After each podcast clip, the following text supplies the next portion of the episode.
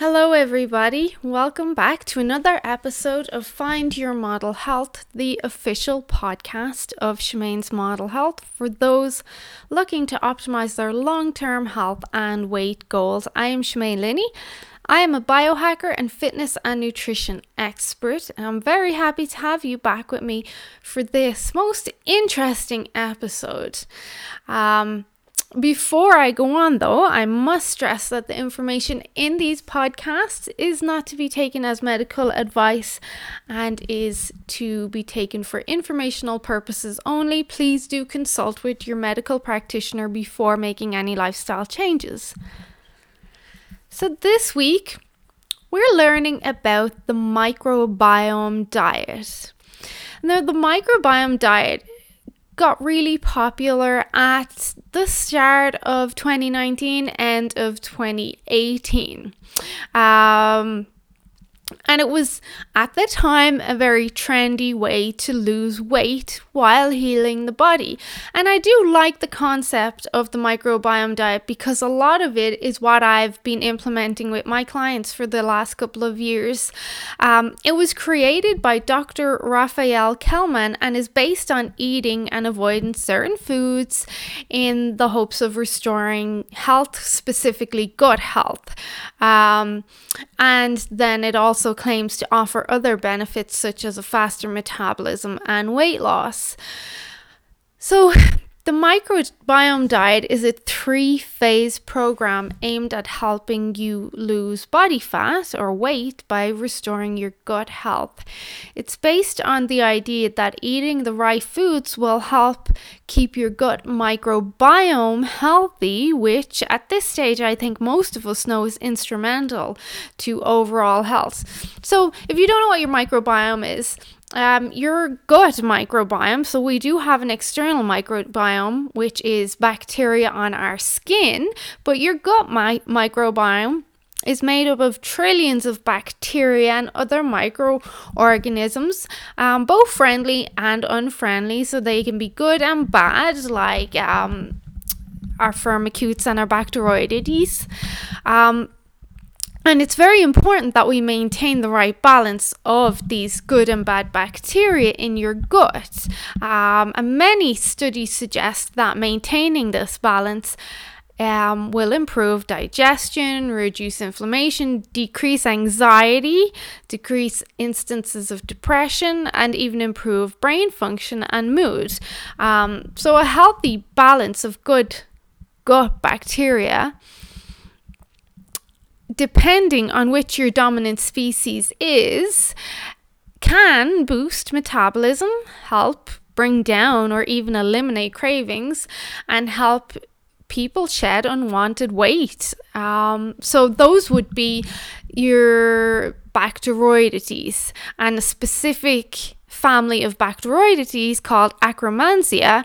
Those ones are shown to increase metabolism. They're carbon feeders, so they feed on carbon, which when we break down carbon backbones, we then can break down fat and use that fat for energy.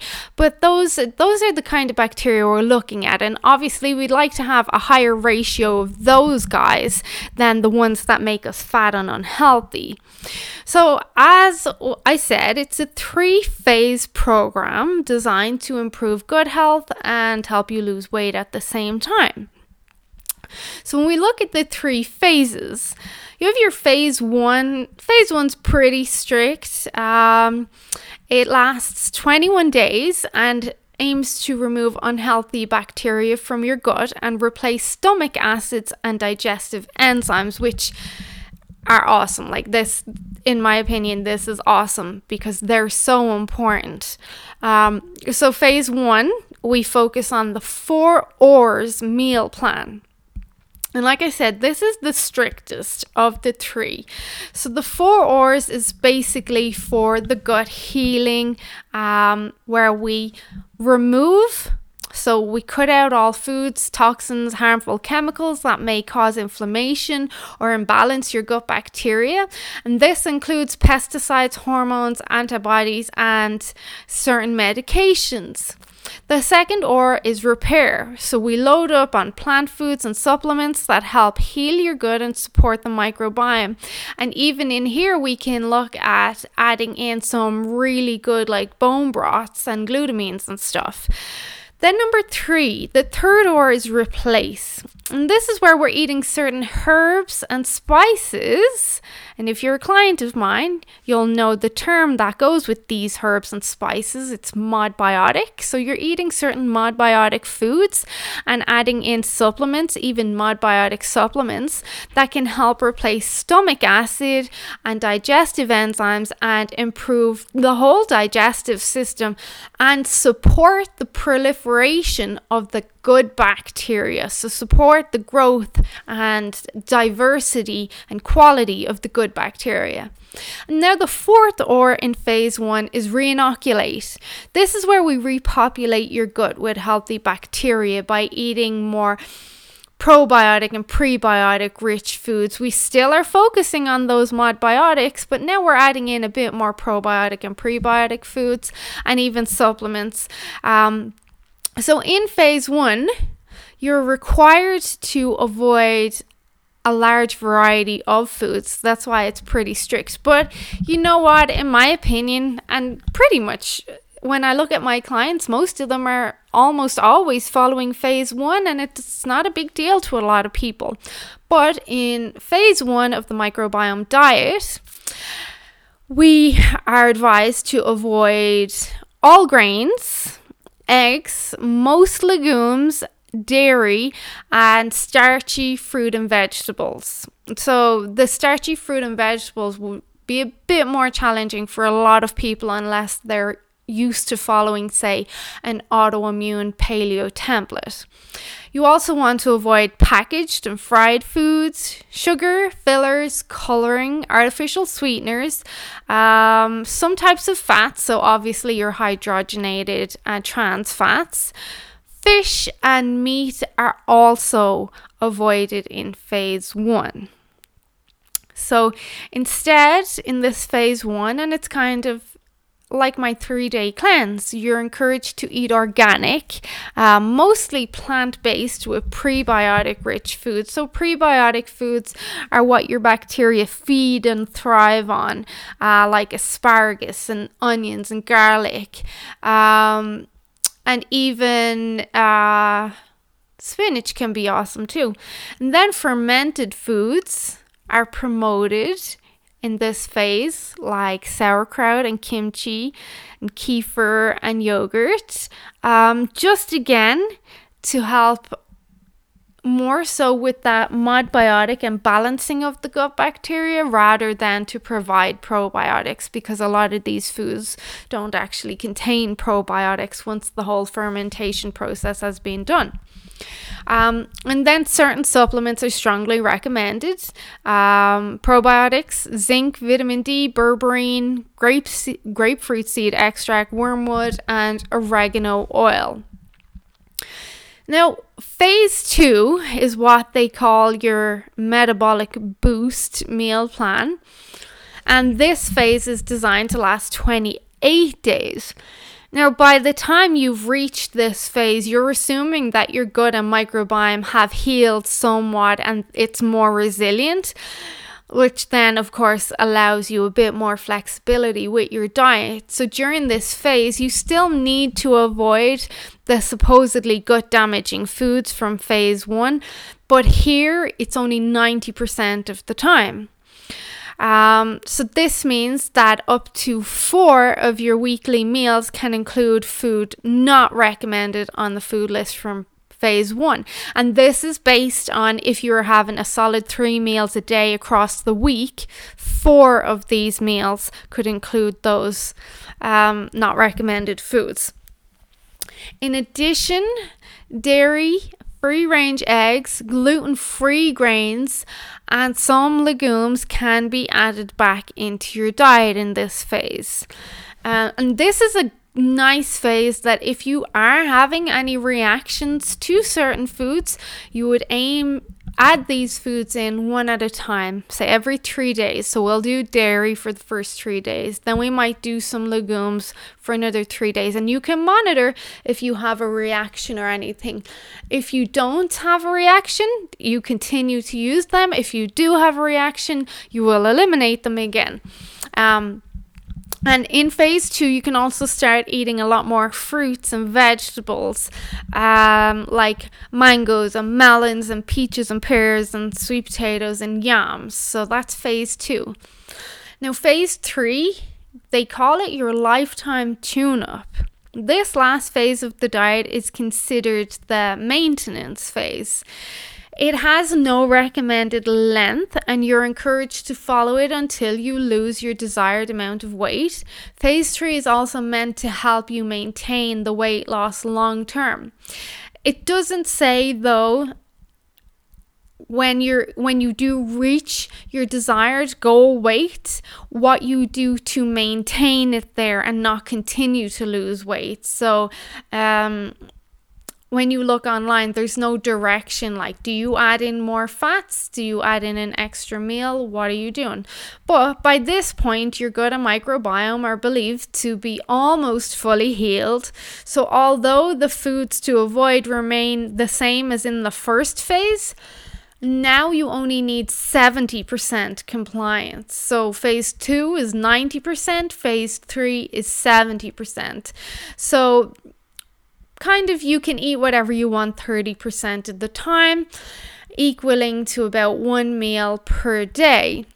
Still, it's recommended to avoid processed foods and added sugars as much as possible. Now, I would take phase three a step further um, after you have established what foods may not work well for your body. You're going to continue to keep them out, plus also looking at some of the studies of the general population and what generally causes issues for us, I would still heed to some of those guidelines as well. So for me, if I was working with my clients on a microbiome diet, I wouldn't say eat what you want 30% of the time, but I would give them a little bit more flexibility with stuff that they do like, but that I have approved or I feel this is fine. We shouldn't see any detrimental damage from having this or whatever. Um, but you know what I mean. So basically, the microbiome is split into three phases. Each phase eliminates the same foods but becomes increasingly flexible um, as time goes on. There are some guidelines, some more guidelines in foods. So the microbiome warns against eating a lot of foods. Um, and at least in phase one, they should be completely avoided, but then you get that flexibility as you move through phase two and phase three. So let's take a look at some of those. So, first, they have, and rightly so. And you know, first and second listed um, are appropriate in my opinion, especially as we see more studies come out. So, first is processed foods and fried foods, specifically foods fried in trans or hydrogenated fats. Second is sugar and high fructose corn syrup. Then we've got artificial sweeteners, um, except for your good artificial sweeteners like organic stevia, Lakanto, Swerve. Some people, not everyone, can tolerate xylitol and erythritol, um, but you get the idea. And then you've got your starchy fruits and vegetables, such as bananas, potatoes, corn, um, even peas. Then deli meats high in salt and fat should be avoided. Peanuts, soy, and other legumes, and cashews are a legume too, um, should be avoided. High mercury fish. Then dried fruit and fruit juices. Of course, nobody in their right mind should be having them anymore. All grains containing gluten, which can be debatable now as the science is starting to come out that it may not actually be the gluten that's the problem, it's the carbohydrate itself. So we'll keep an eye on that space. Eggs and dairy, except for butter and ghee. Um, and then yeast and foods containing it. So, those are the foods to be avoided. foods that you can eat and that can be enjoyed throughout all the phases of the microbiome diet. Are wild salmon, grass fed, and wild meats, uh, fermented vegetables like sauerkraut and kimchi, non starchy vegetables like asparagus and green beans, and your broccoli if you can tolerate it, non starchy fruits like avocado, tomatoes, um, lemons, limes, berries nuts, seeds, and their butters. Um, olive oil, so extra virgin olive oil, of course. Um, so these are promoted. Chickpeas and lentils are promoted. But again, I would say that's more of a phase two thing where you implement those and you don't see any reaction, then go ahead with it. But a lot of people have issues with lentils and even chickpeas, especially when they're not cooked properly. And then again, Lakanto and Swerve and Stevia in small amounts. And then your herbs and spices, so your modbiotic, um, your modbiotic foods. In phase two of the diet, foods like free range eggs, dairies, uh, some gluten free grains, although that's not really advisable or wise, and some starchy fruits and vegetables can be reintroduced. Um, and then to further on, so there are a few more rules. The microbiome diet encourages sticking to organic foods and avoiding chemicals and non natural household cleaners and personal care products. Um, and it's also encouraged that you use a good water filter. Now, I'm just going to address this, okay? I am all about the organic foods. I clean my house with the essential oils and vinegars. I use Beautycounter personal care products on my skin. I drink out of glass bottles and use water filters. Except I can do that. Financially, I can do that. But not everyone can. And this is where I think the microbiome diet can be a bit discriminatory for those that can't afford organic foods or to use natural household cleaners who just want to optimize their gut health and need the help of this diet but can't afford some of the extras. Um, it still, in my opinion, is perfectly fine to follow the microbiome diet and only buy organic and stuff like that when you can, if you can. If you can't, don't stress over it and don't say, oh, this means I can't do it. It just means that right now, your results may not be as optimal as we like, but they're going to be very much improved and you will see a lot of progression from moving from a more whole foods based diet like this um, or to a more whole foods diet like this from a processed high high trans fat, high toxic oils, high simple carbs and sugars diet. So you will see that progression and you will see improvement in biomarkers even if you're not using the organic foods and the chemicals or can't afford um, certain skincare products. Like I'm the first to admit that Beautycounter, as much as I love it, it is expensive, and I know not everyone can afford it. Um, so I do feel that there has to be a bit of give here for people that still want to use the microbiome diet, but may not have the finances available. So if you're switching from pizza all day every day to um, more whole foods, like even lean meat, even if it's not grass fed, you're going to see big improvements. Um, and then also, the diet does recommend various supplements as a way to reduce inflammation and remove unhealthy bacteria and help strengthen your gut. So, like your glutamine and your berberine and quercetin and garlic and stuff like that. And if you can't afford stuff like that, you can, you will do very well on whole foods, um, you mo- may not progress as fast, but you still will see a lot of benefits. And out of all of the supplements that are recommended. Just get what you can afford. I like vitamin D is pretty cheap. You always want to get vitamin D3, of course, and get your K2 along with that. Um, if you can't afford a glutamine supplement, you can always make your own homemade bone broth. Um, and that's going to have some nice glutamine in there. If you can't afford a zinc supplement, you can get yourself some pumpkin seeds. They've got really nice amounts of uh, zinc in them. So you see, we can look at stuff like, um, again, if you can't afford it, where can we get it from food?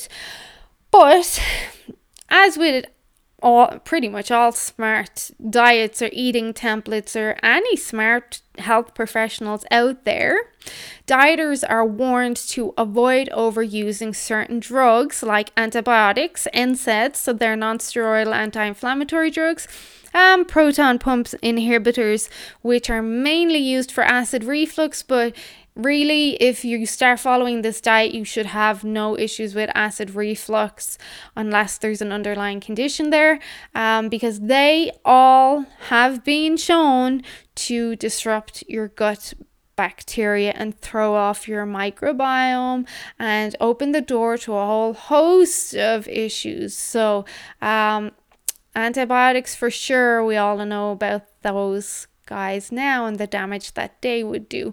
So, avoiding these medications whenever possible. Um, of course, will contribute to a healthier gut, especially if you're doing all the other recommendations as well. Uh, so, other than potential benefits of the microbiome diet, um, it does say it will boost your metabolism and reduce cravings and promote the weight loss. Again, we will see that one, you have reduced the processed sugars and the bad foods, and hopefully increased those Bacteroides and the Akkermansia and the other beneficial gut bacteria. Um, so that would help with the metabolism. Um, the microbiome should help diet should help prevent nutritional deficiencies as well. And because it's a really low diet in fat too so not just your processed crappy foods it's really low in fat that that may contribute to weight loss without the need to count calories or portion sizes as well. So some people might like to do this. Um, and then of course there's been beneficial um, or there's been research showing its beneficial effects on type 2 diabetes, heart disease, metabolic syndrome, Alzheimer's, depression. That all makes sense. So once your gut wall is stronger, it can help prevent all these unwanted diseases and immune responses and issues. There there are some downsides but not not really. It really depends on your food choices.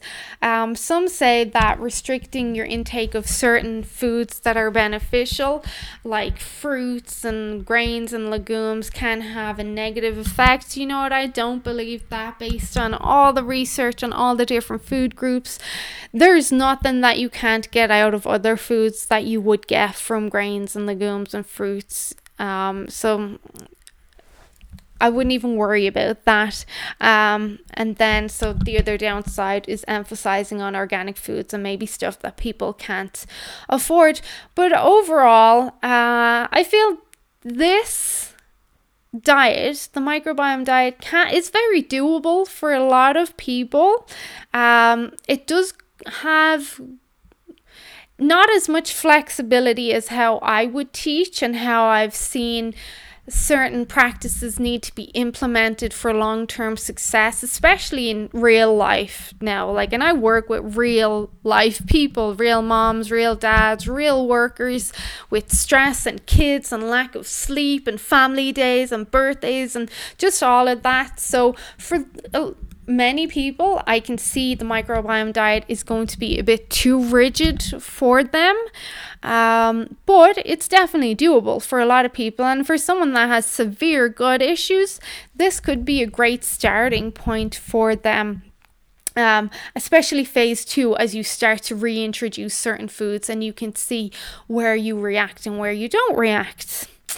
Well, that's it for this week. If you have any questions about the microbiome diet or this podcast or would like me to cover any other topic in the future, please do reach out to me and let me know. Um, so, thank you again for joining me, listening to me ramble on. I really do appreciate it. I hope you're enjoying these podcasts, and I will chat to you guys again soon. Okay, take care. Bye bye.